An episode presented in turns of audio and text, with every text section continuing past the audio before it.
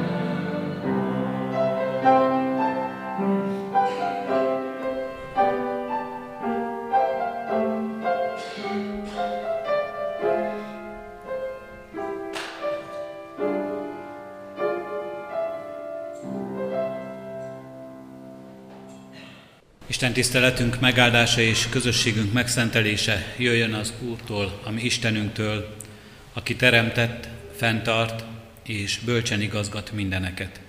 Amen. Imádkozzunk. Urunk Istenünk, hálát adunk neked, teremtő, fenntartó és igazgató akaratodért, amely megjelenik ebben a világban. Köszönjük, Urunk Istenünk, ha bármit észlelünk, bármit felfogunk, bármit megértünk ebből az életünk során. Hálunk és magasztalunk, Urunk Istenünk, amikor a teremtett világ csodáira rá gyönyörködhetünk, és amikor ezek a csodák, Urunk Istenünk, hozzád vezetnek el. Hálunk és magasztalunk, Urunk Istenünk, amikor a két kezünk munkájában, annak erejében, a nekünk juttatott anyagi javakban Minden, minden látjuk a gondoskodó szeretetet, Urunk Istenünk, hogy megáldod ezt a kétkezi munkát, hogy van és volt étel az asztalunkon, hogy van fedél a fejünk fölött, hogy békességben élhetünk, hogy láthatjuk a mi életünknek sok-sok gyümölcsét. És áldunk és magasztalunk, Urunk Istenünk, azért, amikor azt látjuk, hogy hogyan munkálkodsz a Te lelkeddel, a mi lelkünkben, a mi életünkben. Köszönjük, Urunk Istenünk, így a szeretetet, amelyet adhatunk és amelyet kaphatunk.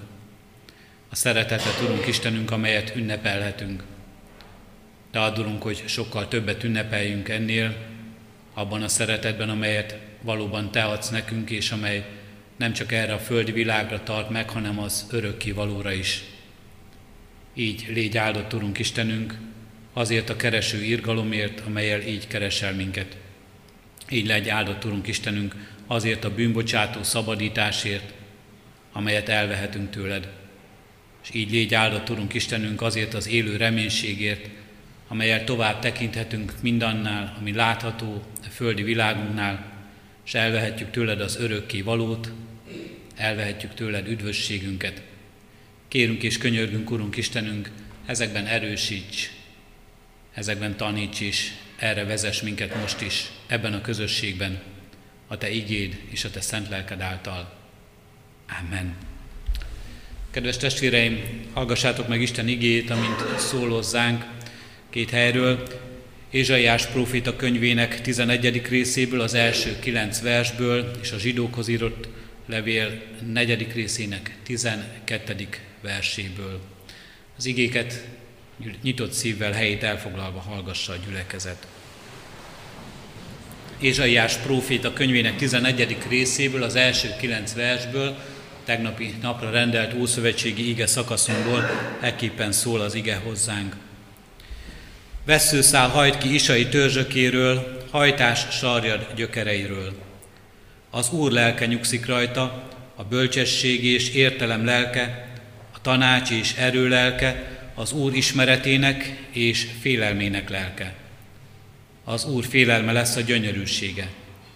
Nem a látszat után ítél, és nem hallomás után dönt, hanem igazságosan ítél a nincstelenek ügyében, és méltányosan dönt az ország szegényeinek dolgában. Megveri a földet szájának botjával, hajka leheletével megöli a bűnöst. Igazság lesz derekának öve, csípőjének öve pedig a hűség. Akkor majd a farkas a bárányal lakik, a párduc a gödőjével hever, a borjú, az oroszlán és a hízott marha együtt lesznek, és egy kis fiú terelgeti őket. A tehén a medvével legel, fiaik együtt heverésznek, az oroszlán pedig szalmát eszik, mint a marha. A kisded a viperajuknál játszadozik, és az alig elválasztott gyermek a mérges kígyó fajzatának felé nyújtja kezét. Nem árt, és nem pusztít szent hegyemen senki, mert tele lesz a föld az Úr ismeretével, ahogyan a tengert víz borítja. A zsírókhoz írott levél 4. rész 12. verséből pedig így szól az ige. Mert Isten igéje élő és ható, élesebb minden kétélű karnál, és áthatol az elme és a lélek, az ízületek és a velők szétválásáig, és megítéli a szív gondolatait és szándékait. Eddig az írott ige. Kedves testvéreim, a hosszabb ige szakasz Ézsaiás proféciájából arra van és arra volt ígérete ebben a világnak, hogy Isai törzsökéből egy veszőszál növekedik. Karácsonykor minden erről az ígéretről és ennek az ígéretnek a beteljesedéséről szólt hozzánk, hogy Jézusban eljött hozzánk az, akiről ez a profécia szól. Nem véletlenül nevezik Ézsaiást az ötödik evangélistának, hiszen ebben a hozzánk szóló ige részben is nem kevesebbről profétál, mint egy tökéletes világról, egy boldog világról, harmóniáról, szeretetről, összetartozásról. Ezek a képek, amelyek előttünk vannak, a farkas a bárányjal lakik, a párduc a gödőjével hever, a borjú és az oroszlán együtt legelésznek. Amikor azt mondja, nem árt és nem pusztít szent hegyemen senki, mert tele lesz a föld az Úr ismeretével. Egy boldog, egy tökéletes, szinte már-már utopisztikus világ áll előttünk ebben a proféciában. De mi most karácsony után is, az első karácsony után is azt mondhatjuk, ezt a veszőszálban felnevekedett messiást, megváltót, aki elhozza ezt a kort, ezt Krisztusban kaphatjuk, és Krisztusban kaptuk meg. Ez volt az első karácsony csodálatos ajándéka az életünkben. És ez az ajándék adatik át most is nekünk.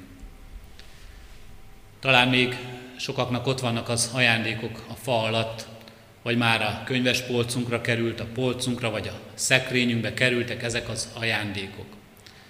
Karácsony előtt egy rádió műsort hallgatva azt hallottam, hogy nagyon sokan törik a fejüket, hogy milyen ajándékot vegyenek, és egyre népszerűbb a 21. században, a mai világunkban, Magyarországon is az, hogy nem valamilyen tárgyat ajándékozunk egymásnak, hanem élményt adunk ajándékba a másik embernek. És vannak olyan vállalkozások, amelyek erre is szakosodtak. Élményt kínálnak, amelyet ajándékba megvehetünk. A fa alá csak egy kis kártya kerül, és rajta egy élmény. Ejtőernyős ugrás, repülős, repülés a város felett, vagy valamilyen vadvízi evezés, vagy egy síparadicsom, vagy egy bortúra, vagy egy wellness hétvége. Az élmény lesz az ajándék, nem a kártya, amelyet valaki megkaphat.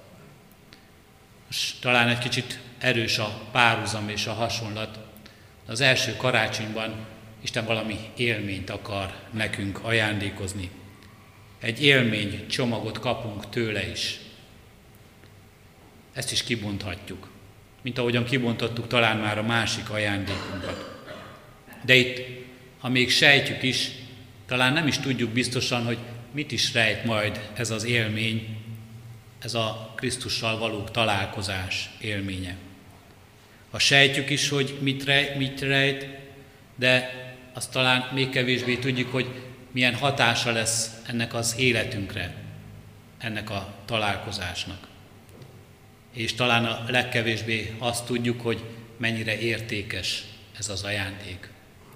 Mennyire sokra kell értékelnünk ezt az élményt, amelyet inkább nevezzünk ezt a találkozást, ezt a közösséget, amelyet Isten vállal velünk, és ezzel az egész világgal, amelyet ünnepeltünk a karácsonykor, de most itt az év utolsó vasárnapján azt mondhatjuk, hogy itt van a hatása, az élménye nem az ünnepnek, hanem lehet az életünkre nézve is. Talán pontosan meg tudjuk mondani az összegszerű értékét is, és talán fel is tudjuk mérni, hogy mit jelent mondjuk egy wellness hétvége egy jó hotelban, milyen élményt nyújt ez. De ha össze kellene hasonlítanunk, nem kérdés, hogy melyiket válasszuk. A wellness hétvégét, vagy az örök életet az Isten országában. Hogy egy rövid, néhány napos kikapcsolódást, feltöltekezést, amely segít minket abban, hogy majd a hétköznapokkal, a kihívásainkkal jobban megbírkózunk, és kicsit erőt merítsünk ahhoz, ami ránk vár az ünnep után, vagy az örök béke korszakát, amelyről itt Ézsaiás is profétál nekünk. Nem árt és nem pusztít szent hegyemen senki többé. Nem is kérdéses, hogy melyiknek van nagyobb értéke, melyikre kell jobban törekednünk. Ahogyan az ajándékoknál is látjuk, akár tárgyat kapunk, akár még az élményeknél is, mindig van egy de. Valami kis apróság, amire még oda kell figyelnünk. Biztos, ha valaki egy ejtőernyős ugrás kapna ajándékba, akkor ott, ott lennének az apró betűs részek, hogy miért vállal felelősséget, kicsoda ebben az esetben. És fontos ezekre a de szócska után következő részekre, az apró betűs részekre is odafigyelnünk. Az örök béke ajándékában, az üdvösségben vajon mi ez? Ki kapja? Hogyan kapja? Mikor jön el? Ez az örök béke. Az örömhírnek az egyik fontos üzenete számunkra az, hogy itt nincs igazán de. Nincs de. Tiéd az örök élet, de. Isten azt mondja, kegyelem és ajándék, ez valóban ajándék. Érdemtelenül úgy kapjuk, hogy Isten önzetlenül adja nekünk ezt az ajándékot az életünkben. Illetve mégis van egy kis de ebben a történetben. Ez a de, ez nem más, mint az, hogy az embernek szembe kell néznie, egy tükörbe kell beletekintenie, amikor átveszi ezt az ajándékot. És erről szól ebben a proféciában az, amiről így tanít Ézsaiás, hogy majd jön a messiás, hozza magával ennek az örök békének, ennek az üdvösségnek a korát, de előtte azt olvassuk, nem látszat után ítél, és nem hallomás után dönt, hanem igazságosan ítél, megveri a földet szájának botjával. Az ítélet elkerülhetetlen. A szembenézés az igazsággal elkerülhetetlen. Ez az a de. Az Isten igéje, az ő a messiás szájának botja. Mert az Isten igéje élő és ható, élesebb minden kétélű karnál, és áthatol az elme és a lélek és az ízületek és a velők szétválásáig, és megítéli a szív gondolatait és szándékait. Ez az, amelyel szól, szólít és szembesít minket az Isten igéje. Isten igéjéről beszélünk, amelyet mond, amelyel tanít és vezet minket. Karácsony, az ünnep a testet öltött igéről szólt, Jézus Krisztusról. Most itt, az év utolsó vasárnapján újra az a szó áll előttünk, amelyel Krisztus is tanít minket, amelyet hirdet közöttünk a testet öltött ige. Mit tudunk meg erről az igéről ez alapján, a tanítás alapján? Először is, hogy Isten igéje élő. Az élő szó bizonyos helyzetekben, a Szentírásban is azt jelenti, hogy életadó. A legegyszerűbb példa erre talán a teremtés. Isten az ő szavával teremt. Nem létezőből létezőt. Élettelenből élőt. Vagy Jézus Krisztus, aki előhívja Lázárt a sírból életet teremt és életet ad. Az Isten igéje sokszor valóban életadó szó. Itt azonban inkább arra utal a tanítás, hogy Isten igéje nem halott, nem életképtelen, hanem eleven és cselekvő erő lehet az életünkben. És az Isten igéjével élő ember sem halott, hanem eleven lesz. Az Isten igéje nem halott, nem olyan beszéd, amely sok ezer évvel ezelőtt érvényes volt, de ma már lejárt a szavatossága. Megromlott. Ezért nyugodtan figyelmen kívül hagyhatjuk. Nem halott, mint talán a múmiák bebarzsamozva, a múzeumban kiállítva, amelyre rácsodálkozhatunk. Valami régi emléket őriznek meg, csupán nincs hatása a mai életünkre az Isten igéje élő, eleven. És ahogyan az Úristen örökké való, ennek is ereje, elevensége, örökké való.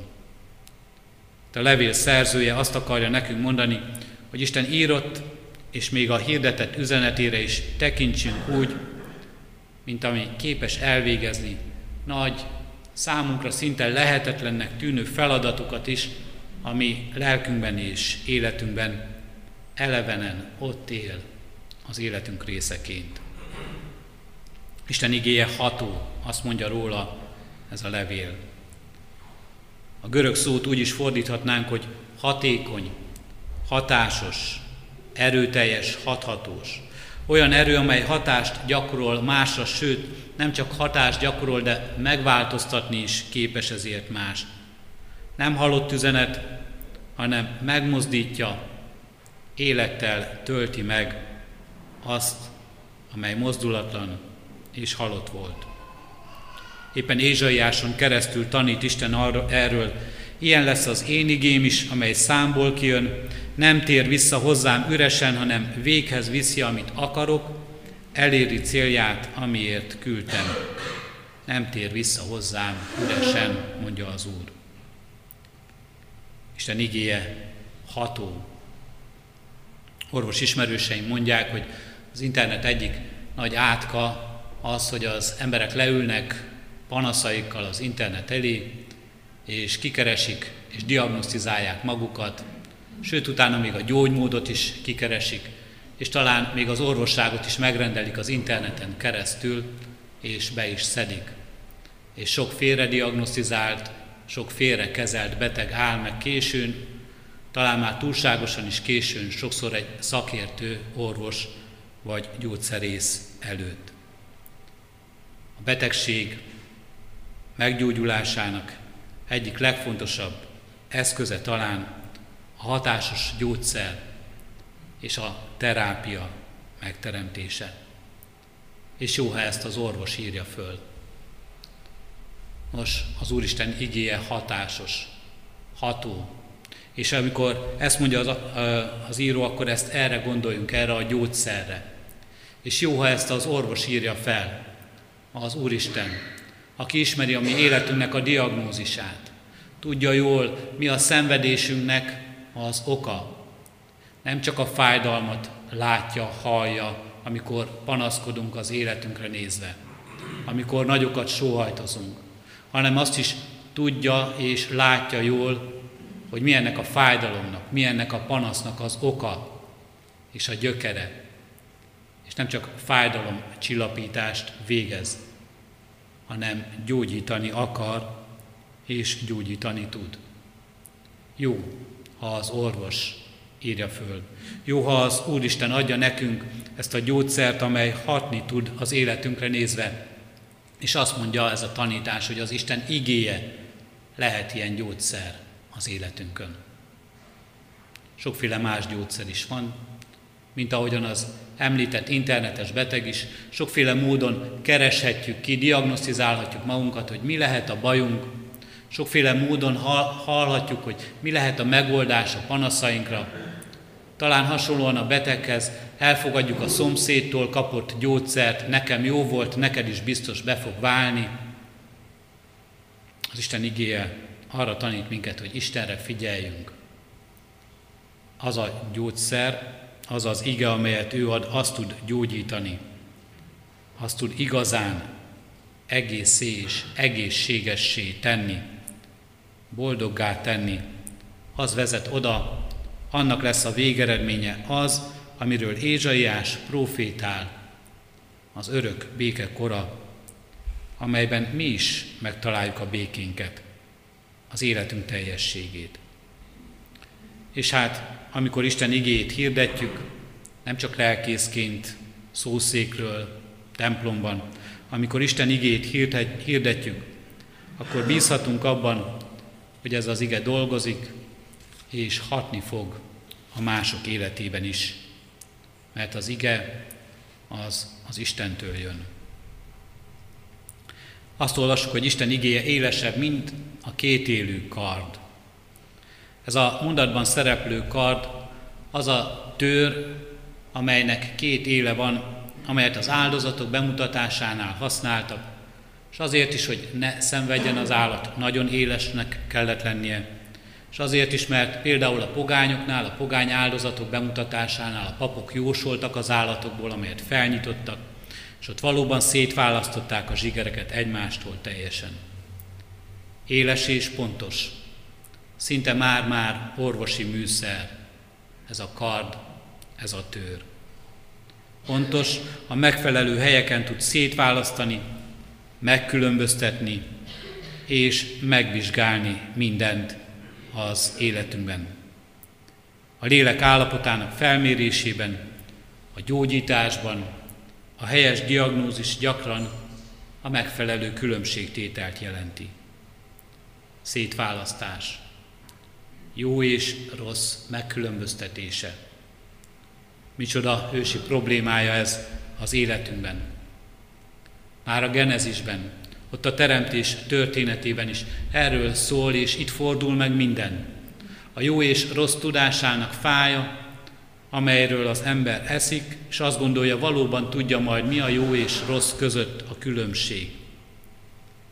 De nem kellett előtelni ennek az embernek Mert az Isten volt jelen ott, és a jóval, és a jó volt jelen. Az ember nem tudta, és nem is tudja azóta sem igazán megkülönböztetni a kettőt egymástól. Mi a jó, és mi a rossz. Emberi érték, emberi ítélet szerint. Ki által, ki mondja meg, szokás szerint, hagyomány szerint, jó, mert mindig így csináltuk. Tudjuk, hogy nem mindig jó, ha úgy csináltuk. Jó, mert valami új, ahogyan a reklámok sokszor elénk adják. Tudjuk, hogy nem mindig jó, ha valami új. Mi jó és mi rossz, és nem úgy, hogy használni tudjuk-e a világunkban vagy sem, hanem mi jó és mi rossz az örök élet mérlegén. A Szentírás azt mondja, Isten tudja. Isten tudja, hogy mi jó és mi rossz. És Isten igéjében tudja, mint kétélű kard meg tudja különböztetni, és el is tudja választani egymástól a jót és a rosszat az életünkben, az életünkre nézve, és meg tudja nekünk mutatni, mi a különbség a kettő között. És éppen ezért az Isten igéje áthatol, áthatol az ember belsején, szétválasztva mindent, mindent, a gondolatainkat a szavainktól, a szavainkat a cselekedeteinktől, az egész életünket, amelyet megéltünk, és amelyeket mások látnak és láttak és megítélnek, attól, ami belülről látjuk magunkat, és ami belülről ítéljük magunkat, és mindent, mindent szét tudsz választani. Az emberi lélek legbelsőbb szerveit, az ember legbensőbb világába jutva, sokkal bentebb, mint bárki, aki legjobban is ismer minket, sokkal mélyebben, mint akár egy pszichoanalízisben, bárki, aki a lelkek ismerője lenne. Az Isten az emberi élet legmélyére hatol, és száll alá, és lát minket úgy, ahogyan senki más, és választ szét, választ szét mindent. És éppen ezért tud ítélni. Isten igéje megítél mondja ez a tanítás. Jól ismerjük ezt a szót a görögben, és így hangzik ez, így használjuk, hogy kritikus. Isten igéje kritizál minket, ítél minket, megítél. De úgy, ahogyan ez a proféciában is szól. Nem látszat után ítél, és nem hallomás után dönt, hanem igazságosan ítél fölöttünk. Milyen sokszor ítéljük magunkat, másokat, ítélnek minket mások, látszat után és hallomás után, és milyen rosszul esik ez nekünk. Ha valaki igazságosan megítélne minket, az Isten igazságosan ítél minket, és tart tükröt az életünk elé, és mondhatna ítéletet fölöttünk. Talán ez sem lenne kedves nekünk, és tudja jól az Úristen, ez nem mentene meg minket. Ezért az ő ítéletében az utolsó szó a Krisztusé. Ítél Isten mégis is szembe kell nézni vele, és szembesít minket, és ebben az ítéletben megmutatja, hogy mi mozgatja az életünket, mi motivál igazán, mit gondolunk, mi is a célja az életünknek hogyan lesz akkor mégis ebből az örök béke hona? Hogyan lesz akkor ebből mégis valósága annak, amiről Ézsaiás profétál, ha Isten ítélete alá esünk, hogy részesei lehessünk annak, amikor ebben az örök békében, az élet teljességében, a boldogságban van részünk. Úgyhogy ez az ige, amelyről tanít minket a zsidók levele, ez az ige a mindennapjainkra szól abban igazít el minket, és abban vezet, ahogyan Isten akarata szerint itt ebben a világban élhetünk. Itt szembesít magunkkal, a képességeinkkel, a lehetőségeinkkel, a választásainkkal, egyik napról a másik napra. Egyik döntésről a másik döntése is segítve minket, és az életünkben kialakítva azt, amikor Istenre figyelünk. De az az ige, amely által az örök hazába érhetünk, amely az élet teljességét adja meg nekünk, ez az ige Krisztustól nem hozzánk szól. Ezzel nem minket szólít, vagy tanácsol. Ez az ige Krisztustól hangzik, de ez az atyát szólítja meg, az Istent. És azt mondja, atyám, bocsáss meg nekik, mert nem tudják, mit cselekszenek. Ezzel Istent szólítja meg, ez Krisztus szava az atyához. És az ő szavára, erre az igére nyílik meg az örök béke hajléka, az Isten országa előttünk. És ez a szó, ez a szó visszhangzik azokban az igékben, amelyek hozzánk érkeznek, amely élő és ható lehet az életünkben. Élesebb minden kétélő karnál, amely élő és ható módon változtathatja meg, szülheti újjá az életünket, végezheti el bennünk azt, hogy az Isten akaratát megismerhetjük, megcselekedhetjük, követői lehetünk, gyermekei ebben a világban. Ha igaz mindez Isten igére, akkor azt látjuk ebből, hogy ez az ige olyan hatalmas eszköz, ajándék az életünkben, melyet becsülnünk kell, megbecsülnünk kell és nem lebecsülnünk. Melyre figyelnünk kell, mely legdrágább ajándéka lehet a mindennapjainknak. Az ünnepek végével, az ünnepek után, a hétköznapokban, vagy az új esztendőre készülve, ez az ige vezessen minket. Legyen, legyen vezérfonala az életünknek, és minden nap erősítsen meg minket abban az ígéretben és az ígéretnek annak a beteljesülésében, amelyben vár minket, ami Urunk Istenünk, Krisztus szava által és Krisztus szaváért. Atyám, bocsáss meg nekik, mert nem tudják, mit cselekszenek. Adja Isten az igéjét, hogy tudjuk, hogy kövessük, ismerjük azt. Amen. Hajtsuk meg fejünket és imádkozzunk. Köszönjük, Urunk Istenünk, az igét, amely világot tud teremteni. Igédet és szavadat, amely újjá tud teremteni mindent, az életünket is. Köszönjük a testet öltött igét, Jézus Krisztust, akit ünnepelhetünk, akit dicsőíthetünk, akiért az új teremtés a miénk lehet, akiért várhatjuk, Urunk Istenünk, azt, ott élet szívünkben a reménység, hogy egykor valóban részesei lehetünk annak a világnak, amelyben nem árt és nem pusztít senki és semmi ezen a világon, és amelyben mi is lehetünk ennek boldog eszközei és részesei. Bocsáss meg nekünk, Urunk Istenünk, ha bizony sok mindenben ártunk és pusztítunk ezen a világon.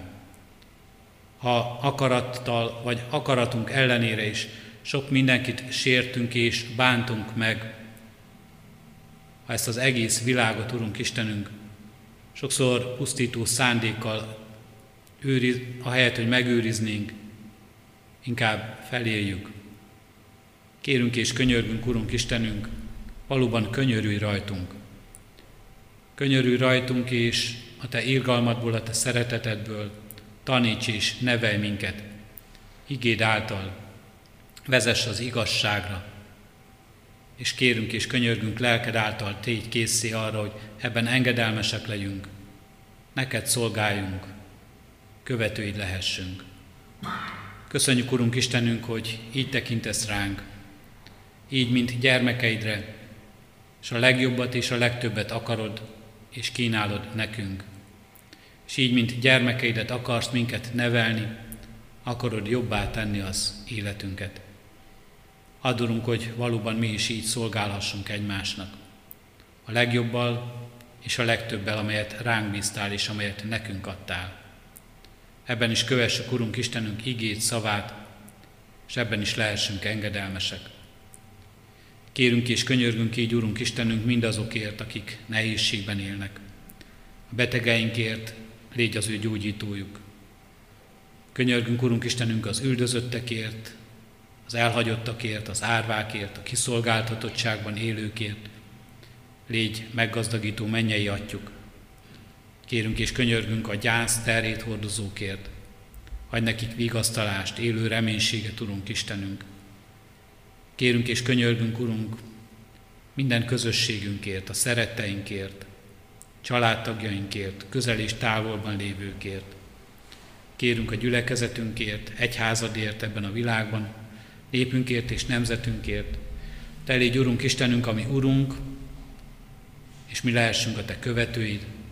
Te légy a mi tanítunk, és mi lehessünk a Te tanítványaid. Te légy a mi dicsőségünk, dicsőséges királyunk, és hogy mi szolgálhassunk neked alázatos szívvel. Kérünk, Urunk Istenünk, hát, hogy az ünnep után is tele legyen a szívünk örömmel és hálaadással. És megmaradjon ez az öröm és hálaadás a hétköznapok nehézségében és kihívásaiban is. Tudjunk túl, ezen túl tekinteni, látni mindazt, amit nekünk ajándékozol, és nekünk készítesz a Te fiadban, Krisztusban, a Te országodban és üdvösségünkben. Hallgass meg most csendes imádságunkat.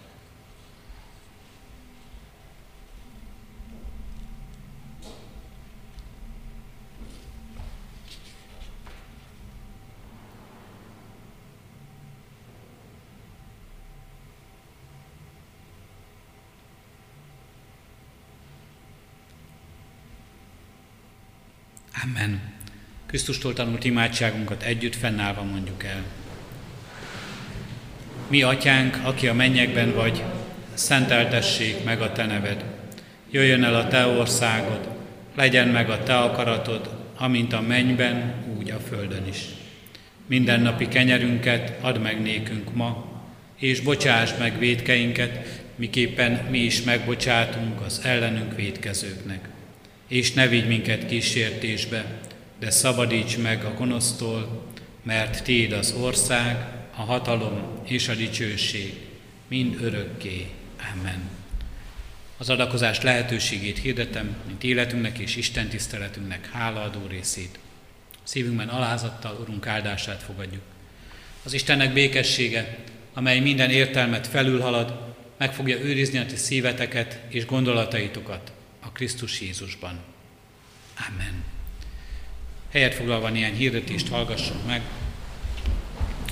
A kiáratoknál hirdetőlapokat találunk. Kérjük a testvéreket, hogy vigyünk magunkkal egy-egy példányt, így is tájékozódjunk a gyülekezetünk alkalmairól, a ránk, ránk váró lehetőségekről. A presbiter testvéreknek hirdetem, hogy levelük van, és itt a hangosító pult mellett ezt a levelet átvehetik, ne feledkezzenek meg erről. December 31-én óévzáró istentiszteletet tartunk itt az új kollégium dísztermében, 9 órakor és délután 5 órakor. Erre a hálaadó alkalomra hívjuk szeretettel a gyülekezet tagjait. Január 1-én pedig az új év első napján urvacsorás istentiszteleteket tartunk Széchenyi város kivéve az imaházakban, és itt a díszteremben 9 órakor, 11 órakor és 5 órakor minden alkalommal az úrasztalát megterítjük, éljünk ezzel a lehetőséggel is. Január 5-én vasárnap a 9 óra istentisztelet után gyülekezeti kávéház lesz, melynek házigazdája a presbitérium. Kérjük a testvéreket, hogy otthon egyéni csendességünkben is emlékezzünk meg a gyászterhét hordozókról, a hirdetőlapon olvashatjuk a ránk következő hétnek eseményei között a temetéseket is Gondoljunk azokra, akik gyászban, szomorúságban töltötték az ünnep napjait. Közös ifi szilveszterezésre hívunk minden fiatalt. December 31-én este 6 órakor kezdődik ez az ifjúsági galériában. Egy fiatalos programmal várják a szervezők a fiatalokat. Hirdessük, adjuk tovább ennek a hírét azoknak, akiket ez illet a környezetünkben, gyermekeinknek, unokáinknak. Már most hirdetjük, hogy 2020. július 27-e és augusztus 1 -e között gyülekezetünk több generációs táborát tartjuk, minden korosztályt hívunk és várunk erre az alkalomra, a legfiatalabbaktól a legidősebbekig. A helyszíne felső tárkány lesz, július 27 és augusztus 1 -e között lesz több generációs táborunk. Szeretettel várva az újévi és az újévi Isten tiszteletekre a gyülekezetet, mindenkinek már előre is áldott, békés új esztendőt kívánok, lelkészikar és a presbitérium nevében. Isten tiszteletünk végén zárásként a 308. dicséretet énekeljük. A 308. dicséretünket, mely így kezdődik, igaz Isten ígéretedben változhatatlan valóság.